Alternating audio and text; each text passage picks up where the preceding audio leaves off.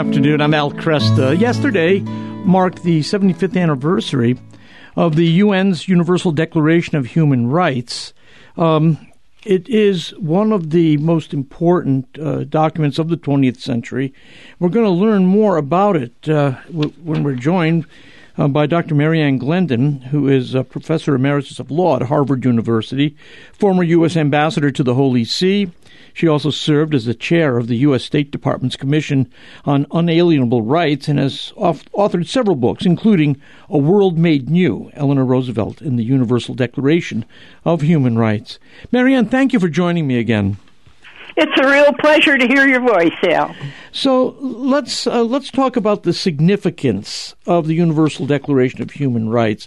I think uh, in a piece that you wrote um, you said it is the single most important reference point for cross cultural discussion of human freedom and dignity in the world today. I think you wrote that, uh, what, uh, 20 years ago, 25 years ago. Is it still that important?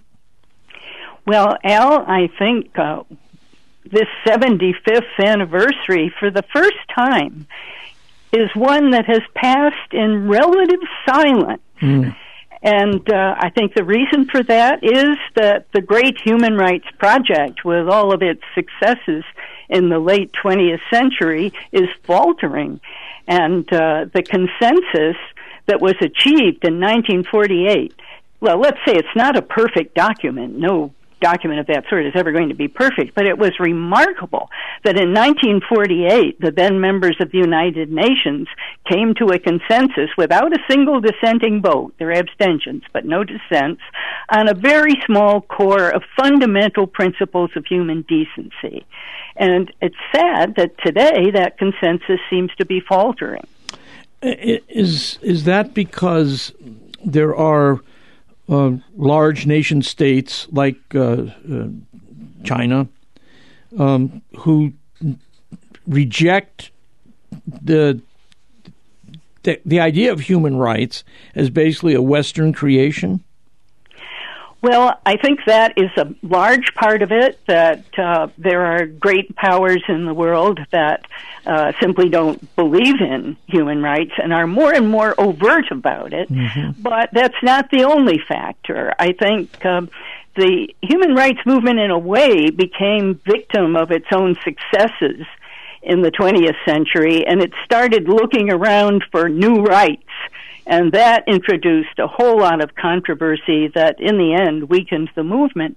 And then you have the fact that the great institutions that were supposed to protect human rights, um, the UN, and uh, its affiliated institutions that uh, they've been subject to a good deal of institutional decline, to say the least. Mm-hmm. So it's a combination of factors, but I think we tend to forget how much is at stake right now in the world, we've got regional conflicts that are very dangerous and threatening. And if we can't get back to some kind of agreement on a few fundamental principles, we're in very big trouble. Yeah. I mean, we've got uh, unrest, of course, in the Islamic uh, world. Uh, we've got the, the, the Communist uh, Party in China. And uh, there's just a lot of uh, inability to find uh, consensus on many things. This was after the Second World War, so there was a there was a, a, felt need to come up with some statement of universal rights that could potentially avoid uh, conflict in the future. Who it's amazing to me that they came up with a body of rights like this. You mentioned the unanimity of those who participated. Though they could come up with a list of rights, were they able to come up with a, ra- a justification for those rights? Well, they never did uh, provide it with an adequate foundation, and that was what John Paul II always pointed out. But I think uh, you mentioned that why did it happen after the Second World War? Mm-hmm. That, in a way, that was the moment, a prime moment for people to say, "Whoa, let's step back here Yeah. and see if we can have some kind of rules-based international order." So, do is it really going to take another conflagration? Is it really going to take more horrors and atrocities to get to that point again? I certainly hope not. And I want to say something about Islam because I do I, on this anniversary, I, I do look for rays of hope. And I think there's one ray of hope that is not yet well known in the West, but is potentially very important. And that is that the largest Muslim political organization in the world, a hundred million members based in Indonesia, mm-hmm. is promoting a kind of tolerant, inclusive form of Islam. We don't hear about it. We only hear about Islam, a certain form in the Middle East. Right. But this is a huge organization that is openly challenging the Middle Eastern version. And most interesting to us Catholics, Al, is that they have formally uh, said in their documents that they think Islam needs to undergo something like Vatican II. Wow. Isn't that something? That's saying quite a bit. Yeah. Yeah. Yeah. And Indonesia is the largest uh, Muslim dominated nation, right, in the world. It it is the largest Muslim country, and it is the largest Muslim democracy. Uh, so, and the Islam is, and the Indonesian government is fully behind this project of humanitarian Islam because something else that's important about Indonesia is that it's a pluralistic society. It has Hindus and other religions, and so uh, from the very beginning of its founding, it announced itself as a, a, a pluralistic, inclusive society. So that's something hopeful to watch. Yeah, very good. I'm glad you brought that up. Uh, looking at the Universal Declaration of Human Rights, uh, how do how do we read it? Are, is this a list of enumerated rights, or is this something we should read as a whole, with each part reinforcing the others?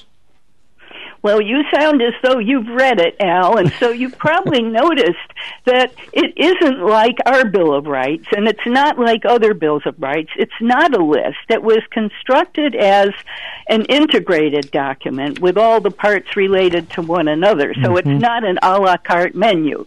And Mrs. Roosevelt said something really important when she presented it to the UN. She said, It's very important to know what is the nature of this document. It is a non binding document, and it is a declaration of principles about rights.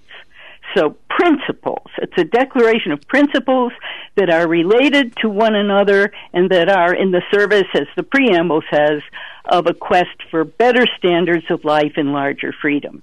And it's that uh, that sort of got lost during the Cold War. The United States vaunted the political rights, and the Soviet Union vaunted the economic and social principles. And that started what we have now, which is, you know, a thousand different special interests claiming that they're all international human rights. Yeah, yeah. And if everything uh, is a right, nothing is right. So, Exactly. uh, tell me how. I mean, how uh, wide was participation in this process? How did they come up with the list? How many nations? How many spokespeople were involved? Well, there were two bodies that were involved. One was the UN Human Rights Committee, which just took all the existing rights declarations in the world and looked at them.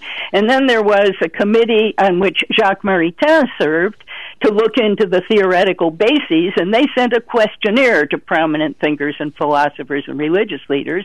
And they found to their surprise, when that questionnaire, uh, the results came in, that there was a remarkable similarity among cultures and religions and traditions Wow. concerning a, just a few fundamental principles. And that's what they took as their basis. So, so they consulted uh, Hindu uh, nations or Hindu uh, do- rights documents, Islamic. Hindu, Yeah. Muslim, Catholic, Protestant, yes, and and uh, Confucianism because at that time.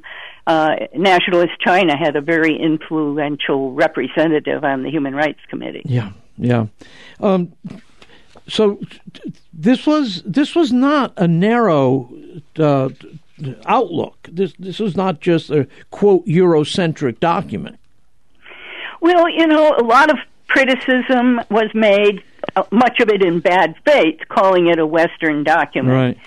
And uh, but you know what I find now when I hear people use that epithet Western, uh, I, I what I hear is people from developing countries who they it's not that they resent the document they resent the way that western interest groups are trying to force ideas mm. on them in the name of human rights yeah. and i think um, again uh, trying to be hopeful i think more and more there is um, a sense that what's really important about an idea is not who had it first or where it came from. Right. Is it a good idea or is it a bad idea? Yeah, yeah.